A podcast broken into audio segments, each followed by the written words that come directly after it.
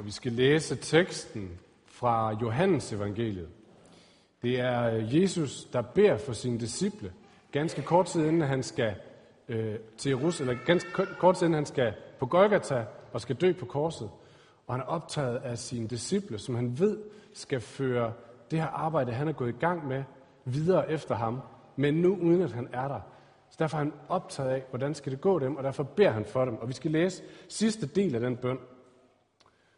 Ikke for dem alene beder jeg, men også for dem, som ved deres ord tror på mig, at de alle må være et, ligesom du, far, i mig, og jeg i dig, at de også må være i os, for at verden skal tro, at du har udsendt mig. Den herlighed, du har givet mig, har jeg givet dem, for at de skal være et, ligesom vi er et, jeg i dem, og du i mig, for at de fuldt ud skal blive et, for at verden skal forstå, at du har udsendt mig og har elsket mig, og har elsket dem, som du har elsket mig. For jeg vil, at hvor jeg er, skal også de, som du har givet mig, være hos mig. For at de skal se min herlighed, som du har givet mig. For du har elsket mig, før verden blev grundlagt. Retfærdige far, verden har ikke kendt dig, men jeg har kendt dig. Og de har erkendt, at du har udsendt mig. Og jeg har gjort dit navn kendt for dem, og jeg vil gøre det kendt, for at den kærlighed, du har elsket mig med, skal være i dem, og jeg i dem. Amen.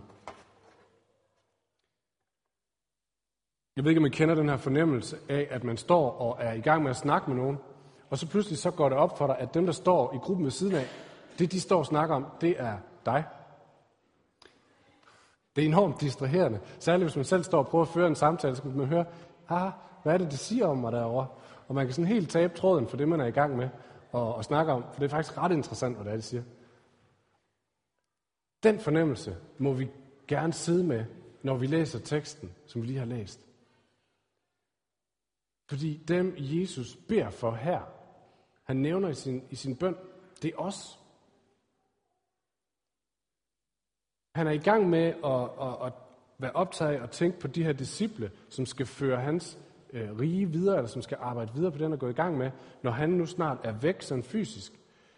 Og pludselig så udvider han cirklen og siger, ikke bare for dem beder jeg, men jeg beder også for dem, som kommer til tro, fordi at de her første disciple, de deler deres liv og deres tro med dem. Og jeg beder også for dem, som kommer til tro, på grund af dem, som kommer til tro, på grund af de første.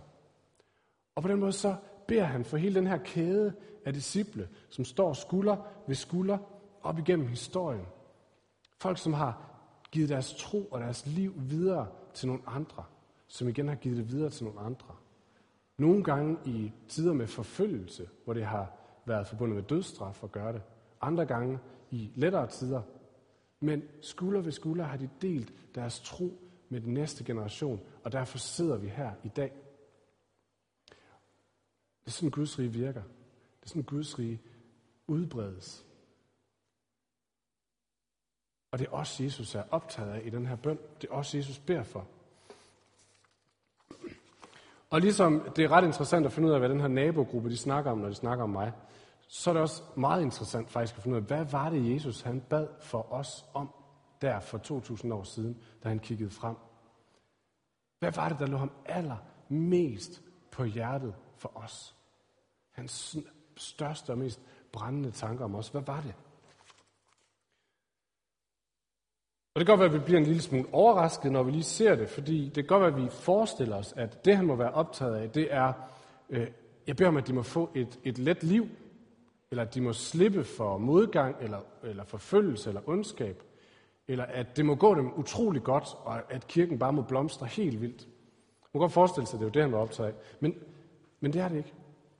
Han beder om én ting for de her folk, som vi er en del af. Og det er enhed. Han beder om, at der hos de kristne må være en enhed. Og han drejer den sådan flere gange den samme bøn. Men hver gang er det noget i stil med, jeg beder om, at de må være et. Ligesom vi er et, Gud og Jesus. Og at de må være en del af den enhed. Og at når de er det, så må verden se det og komme til tro. Så det er det, Jesus er allermest optaget af. At de kristne har en enhed hos sig. En enhed, som springer ud af faderen og søndens enhed. Og at når mennesker, når verden ser den enhed, så overbeviser det dem simpelthen, og de kommer til tro. Om ikke andet, så kan man sige, det var da en smuk bøn. Det var da, det var da smukt. Og det, som den oftest er blevet brugt til, tror jeg, eller meget ofte bliver brugt til, den her bøn, det er at minde os om, hvordan vi skal forholde os til andre kirkesamfund. Øhm, fordi Jesus han beder om, at de kristne må være en enhed, og når de er en enhed, så må verden se det og blive mindet om kirkens herre og komme til tro på ham. Så er det mildest talt selvmodsigende, når kirker, som har den samme herre, beder til den samme herre, ikke kan finde ud af at, være, og tale pænt om hinanden. Ikke kan finde ud af at behandle hinanden ordentligt. Der er ikke noget mere utroværdigt vidne om kirkens herre, end en kirke, som, som man ikke kan behandle hinanden ordentligt. Det vidner jo ikke om en god herre. Så vi har Jesu ord for, at vi bliver nødt til at kæmpe for, at kirker og kristne behandler hinanden ordentligt og taler pænt om hinanden. Selvom der er ting, vi er uenige om.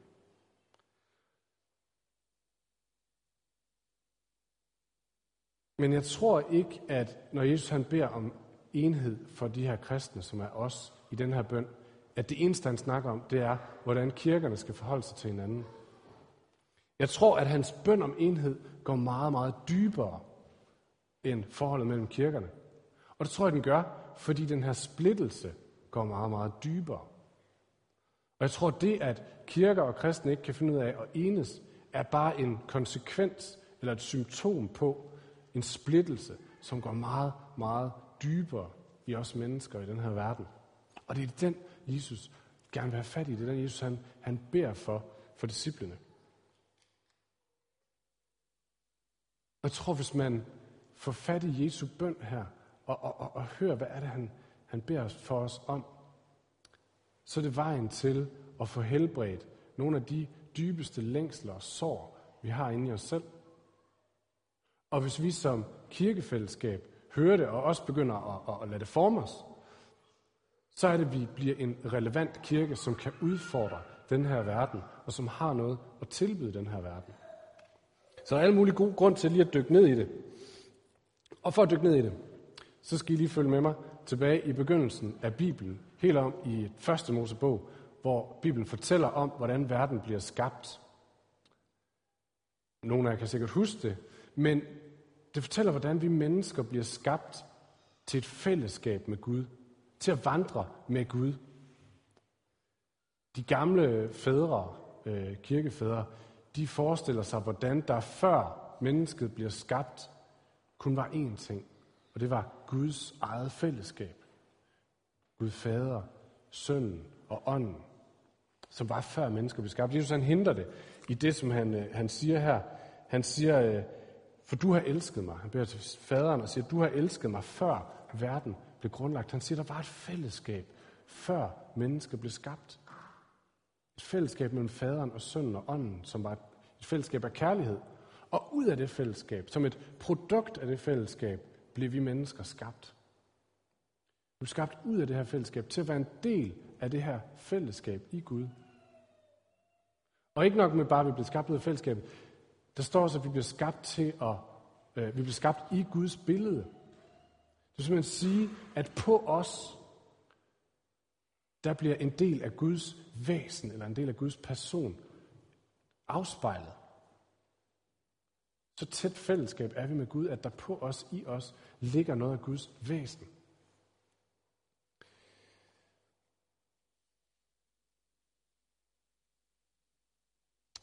Vi er skabt ud af Guds fællesskab til at være en del af det fællesskab og til at repræsentere det fællesskab ind i den her verden. Men som vi sikkert ved, så valgte mennesker at melde sig ud af det her fællesskab ret hurtigt. Sagde, at det er ikke interessant, og vendte det ryggen for at dyrke sig selv i stedet for. Men det medførte en splittelse, som vi mærker i dag. En splittelse på rigtig mange områder. For det første selvfølgelig en splittelse mellem mennesker og Gud. Gud sagde, at jeg blev nødt til at smide jer ud af mit sådan umiddelbare fællesskab. Fordi alt det splittelse og skrammel, I har bragt med ind i mit rige, det vil jeg ikke have til at påvirke mit rige. Så jeg bliver nødt til at, at skubbe jer ud af mit fællesskab. Sådan umiddelbart fællesskab. Det betyder også en splittelse i forhold til mennesket, mennesker og naturen. Gud han siger der i begyndelsen, han siger, at af jorden skal være forbandet, og at det her med graviditet og fødsel skal være forbundet med smerte. Det er der nogen, der kan snakke mere med om, end jeg kan. Men det fortæller på en eller anden måde, at der er en, en, en splittelse mellem mennesker og natur. Fordi i dag kæmper vi for at få naturen til at frembringe mad nok til mennesker. Og nogle gange, når vi forsøger at gøre det, så ødelægger vi naturen. Udnytter den, udpiner naturen. Og nogle gange i nyhederne ser vi, hvordan naturen rejser sig med katastrofer og simpelthen falder ind over mennesket. Det er ikke for at personificere naturen og sige, at den gør det af sin egen vilje, men det fortæller bare om, at der er en splittelse mellem i skaberværket, mellem mennesket og naturen. Alt det, som Gud har skabt. Og der er også en splittelse, for det tredje, i mennesket, i os selv. Vi snakker så meget om dårlig selvværd, om psykiske sygdomme, om kræft og andre sygdomme, som på en eller anden måde alle sammen er måder, hvordan vores krop rejser sig mod os selv. Der er en splittelse langt ind i vores eget hjerte. Og sidst, men ikke mindst, så er der en splittelse mellem mennesker. Vi ser det allerede øh, ganske, ganske kort tid efter, at, øh, at, Jesus, at Gud siger det faktisk, næsten begyndelse, han siger øh, til kvinden, du skal, her, øh, du skal begære din mand, og han skal herske over dig. Og det siger noget om forholdet mellem mand og kvinde, men jeg tror også, det afspejler noget med forholdet mellem mennesker. Der er allerede kommet sådan en du og jeg, eller ja, du og jeg tænkning ind, dem og os tænkning. En eller anden form for hierarki eller hakkeorden. Der er en splittelse mellem mennesker. Vi ser det i de første kapitler af Bibelen, hvor et menneske rejser sig mod et andet og slår ham ihjel, da Kain dræber sin bror Abel. Og kort tid efter ser vi, hvordan mennesker begynder at samle sig i grupper mod andre grupper. Og grupperne er de rige mod de fattige, eller de gamle mod de unge, eller dem, der taler det sprog mod dem, der taler det sprog. Der er rigtigt, og der er forkert. Og det er som om de her grupper, de bliver efterhånden bare mindre og mindre, så der bliver smart eller kikset, eller den rigtige eller den forkerte side af ringvejen, eller hvor det nu er. Det er her i vores, vores samfund i dag. Høj eller lav uddannelse, ekstrovert eller introvert. Selv ind i kirken, der er dem, der løfter hænderne, der er dem, der ikke gør. Der er dem, der synger de sange, der er dem, der synger de sange. Hele tiden sådan en dem og os tænkning. En splittelse. Og det, jeg tror, det handler om, det, jeg tror, det handler om, det er, at der, hvor vi forlader Guds fællesskab, der begynder vi at lede efter, hvem er det så, vi er? Hvis jeg ikke er, hvis jeg ikke er ham hen ved Gud, hvem er det så, jeg er? Og jeg har brug for nogle mennesker, der står sammen med mig for at fortælle mig, hvem jeg er. Så jeg er en del af det her fællesskab. Jeg er en del af den her gruppe. Og ikke nok med det. Jeg har ikke bare brug for at være en del af en gruppe, men jeg har også brug for en gruppe, som repræsenterer alt det, jeg ikke er. Et fjendebillede, som kan fortælle mig, hvem jeg er. Så jeg er i hvert fald ikke en af dem, der har en uddannelse under to år. Sådan en er jeg ikke. Jeg er i hvert fald heller ikke en af dem, der går i bilkatøj. Sådan en er jeg i hvert fald ikke. Og jeg er i hvert fald heller ikke en af dem, der har en uddannelse over 6 år og bare har lange, tynde fingre og en tynd hals. Sådan en er jeg i hvert fald ikke. Så vi har hele tiden brug for nogle fjendebilleder, end dem og os, for at vi kan finde ud af, hvem er det, jeg er. For at vi kan bevise, at vi er noget værd, at vi har en, en eksistensberettigelse i den her verden, at jeg er værd at elske, at jeg, at jeg kan præstere noget. Det er som om det er sådan en evig, evig jagt efter identitet, efter vi har forladt Guds fællesskab. Og jeg har sådan fornemmelse af, at det er ikke fordi, jeg tror, at vi sådan i vores generation udgør sidste trin på den her stige, men det er som om, at den her gruppe, de her grupper efterhånden er så små, at de rummer en person, og det er mig. Og hvis jeg er en del af en anden gruppe, så er det kun, så længe jeg får noget ud af det. Hvis øh, jeg ikke længere får noget ud af det, så skifter jeg parti. Øhm, og jeg har i hvert fald ikke tænkt mig at melde mig ind noget sted, som på en eller anden måde begrænser mine muligheder for selvudfoldelse, mine muligheder for at finde min identitet i min egen frihed. Vi kalder det individualisme, og priser det som regel i høje toner.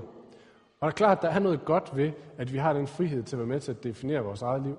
Men, men hvis, det, hvis det i bund og grund handler om den her sådan længsel og stræben og kamp for at finde øh, os selv for at finde vores identitet væk fra andre.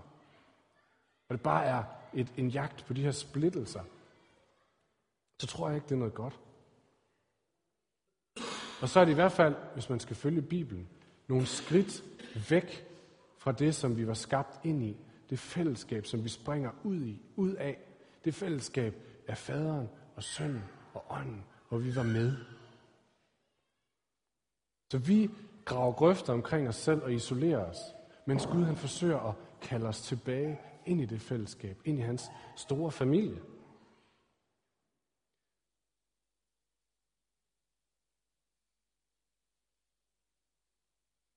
Og det er det, Jesus er optaget af, da han ser frem på de disciple, som skal komme. Jeg tror, det han, det, han beder inde i sit hjerte, når han beder det her, det er, Gud fortæl dem, at den vej ud i splittelse og isolation ikke er god. Den bringer simpelthen ikke noget godt. De kommer aldrig nogensinde til at nå det mål, de søger. De finder aldrig nogen sig selv, nogensinde sig selv derude. Der er kun et sted, hvor de får lov til at finde sig selv og blive dem, de er skabt til at være. Og det er tilbage i det fællesskab, de er skabt ind i og ud af. Så fortæl dem, at de er en del af den familie. Det han siger, når han siger, at de må være et, ligesom vi er et, og de må være i os. Der hvor vi begynder at se os selv i det fællesskab, komme tilbage til det fællesskab, så er det, vi begynder at finde ud af, hvem er det, vi er. Jesus han udfolder en lille smule. Han siger, øh, den herlighed, du har givet mig, har jeg givet dem, for at de skal være et, ligesom vi er et. Og øh, forskerne diskuterer lidt, hvem er det, hvad, betyder det, når de snakker om herlighed her? Nu sidder min gamle GT-lektor dernede, så det kan være, vi skal spørge ham. Men øh, GT, det er gamle testamente for de indforståede. Øh, men jeg læste en forsker, som sagde sådan her, at når der snakkes om i Bibelen, at Guds herlighed åbenbares, så er det som regel noget, der har noget med at gøre, at Gud afslører noget af sin person. Han viser noget af, eller åbenbarer noget af, hvem han selv er. Så Jesus han siger, du har vist noget af din herlighed til mig, og jeg har vist det til dem. Så handler det om, at Gud igennem Jesus, igennem at Jesus var blandt disciplene, er begyndt at fortælle historien om, hvem Gud er. Begyndt at fortælle historien om, hvad er det for en far, I kommer fra? Og hvad er det for en familie, hvad er det for et fællesskab, han har skabt jer som en del af? Og Johannes' budskab er, at det er kongen, der, der skabte det hele. Men at kongen ikke bare sad på afstand, men blev født ind i den her verden, for at mennesker, for at vi skulle forstå, hvor højt vi var elskede, og for at han skulle tage konsekvenserne af den her splittelse og kamp på sig selv. Husk, da han hænger på korset, slutningen af, af hans liv på jorden, hænger på korset, så ender han med at råbe, min Gud, min Gud, hvorfor har du forladt mig? Det er Gud, der hænger på korset, der råber til Gud, hvorfor har du forladt mig? Helt ind i det der originale fællesskab af Gud, er der opstået en splittelse. Fordi han har taget den splittelse, som fylder vores liv, helt ind på sig selv. For at vi i stedet for skal få enheden. Få adgangen tilbage til det, som var enheden, der hvor vi hørte til. Så vi ikke behøver at lide under den splittelse. Man kan gå ind i enheden i stedet for. Så Johannes fortæller den her historie om, hvem er det, når vi ser på Jesus? Hvem er det, vores far er? Han bliver ved med at invitere os tilbage til det, som var vores fællesskab, det som var udgangspunktet for vores liv.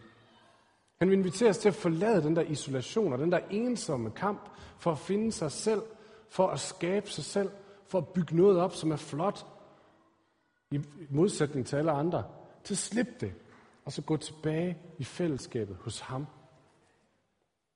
Til at være en del af hans familie, og til at repræsentere hans familie her i verden. Jesus han siger, han siger sådan her, hvor er, det, det, er, hvor er det, det sker? Han siger, det er der, hvor I kan høre den her historie. Og vi ser historien på Jesu liv. Jesus han siger sådan her, jeg vil, at hvor jeg er, skal dem, som du har givet mig, også være. for at de skal se min herlighed, som du har givet mig. Altså siger han, hvis disciplene er her, hvor jeg er, så hører de historien om, hvem deres far er, og hvad det er for en familie, han har skabt. Så jeg vil, at de skal være hos mig. Hvis vi gerne vil høre historien om, hvem vi er, hvem vores far er, så skal vi være der, hvor han er. Jesus han siger det et andet sted, tre, to kapitler tidligere, hvor han siger, øh, hvor han fortæller disciplene om den her enhed mellem faderen, øh, mellem dem og Jesus. Og han bruger billedet af et træ. Han siger, jeg er træet, men I er grenene. Og hvis I vil bære frugt, så skal I blive på mig. For det er der, I bærer frugt. I, jeres liv kommer aldrig nogensinde til at bære frugt, hvis I er andre steder end på det her træ. Hvis vi er der, tæt på træet, tæt på Jesus, tæt på, på, på den historier, der er fortalt om ham, tæt, tæt på de begivenheder, ind i den bøn, han beder for os, så vil vi høre historien om vores far, kongen, som skabte den her verden, og som gik ind i den her verden for at give os den her enhed tilbage. Og vi mærker hans hjerte, der banker for os.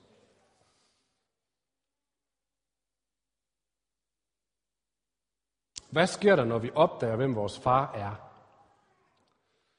Så opdager vi, hvem vi selv er. Så det her identitetsspørgsmål, det falder på plads.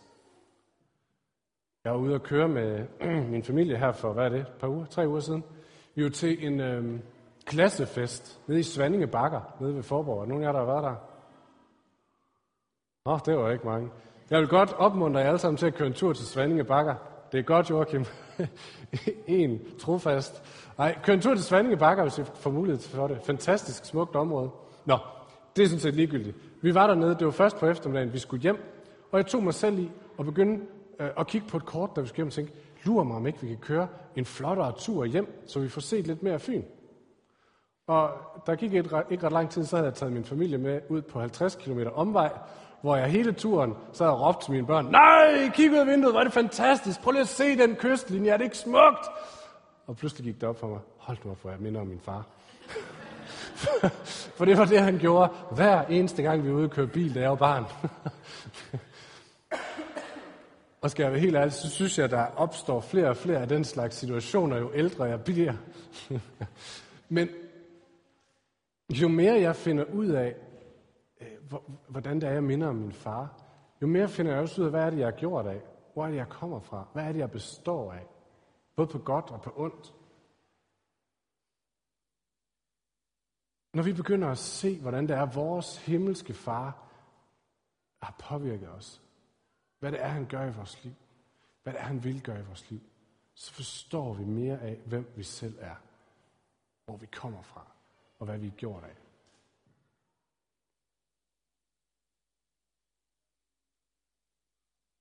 Fordi vi er sønner af kongen. Vi er døtre af kongen. Ham, som har skabt det hele.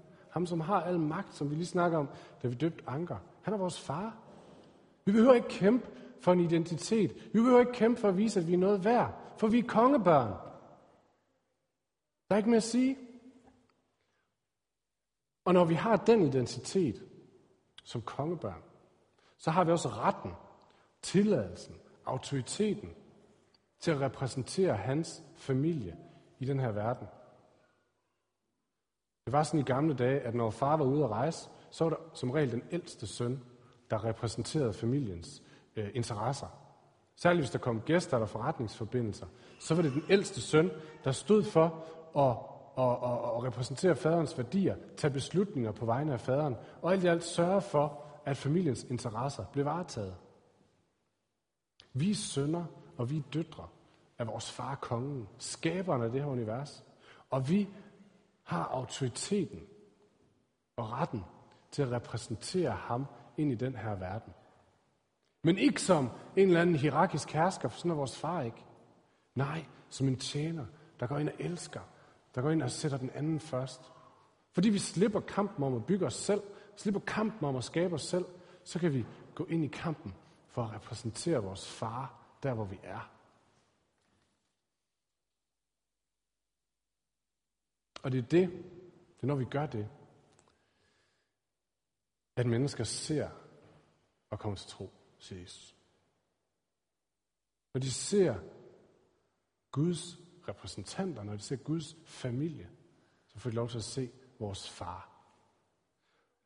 Og det er dem. Johannes 13, fire kapitler inden, der siger Jesus, deraf kan alle vide, at I er mine disciple, hvis I har kærlighed til hinanden. Det er det, verden har brug for. De har, ikke nye, de har ikke brug for nye måder at realisere sig selv på, eller nye kurser til, hvordan man opnår sit fulde potentiale, eller rigtige svar, eller et nyt show, eller en ny forening. De har brug for et sted, hvor de mærker, den her familie er min familie. Den her far er min far. For det fortæller mig, hvem jeg dybest set er. At jeg er værdifuld. At jeg er noget ved. Det betyder noget. Lad os lige, tænke lige med mig de sidste 10 sekunder her. Ah, 30. Hvad betyder det for vores måde at være kristen og være kirke på, hvis det her det er vores Gud? Hvad betyder det, hvis vi repræsenterer en familie mere end at vi er i gang med at lave en forening? Hvad betyder det, hvis vi repræsenterer en kærlig kongefar, mere end at vi er dem, der har de rigtige svar og de rigtige holdninger? Hvad betyder det, at vi kan slippe kampen for at realisere os selv, for i stedet for at tage kampen op om at repræsentere vores far ind i den her verden? Hvad betyder det? Hvordan ser det ud at være klyngefællesskab eller nabofællesskab et sted på Fyn, hvor vi kæmper sammen for at slippe det her selvrealiseringsræs. Og i stedet for at kæmpe om at finde ud af, hvordan ser det ud at repræsentere vores far og hans familie i det her lokalområde, eller i den her bydel. Hvordan ser det ud? For verden har ikke brug for mere splittelse. Man har ikke brug for fede shows. Han har brug for en familie at være en del af. Han har brug for en far, som står ved dem. Og det er det, Jesus han vil give os. Brug lige de sidste to minutter. To og to, hvis du er frisk på det. Og så lige se, hmm, hvad betyder det, det her, for hvordan vi er kristne, eller ikke kristne, kom an på, hvor vi lige er. Øh, hvad betyder det? Hvordan ser det ud? Det, der lige er sådan øverst i dit hoved, der er ikke nogen rigtigt eller forkert svar. Så to og to, snak lige om det.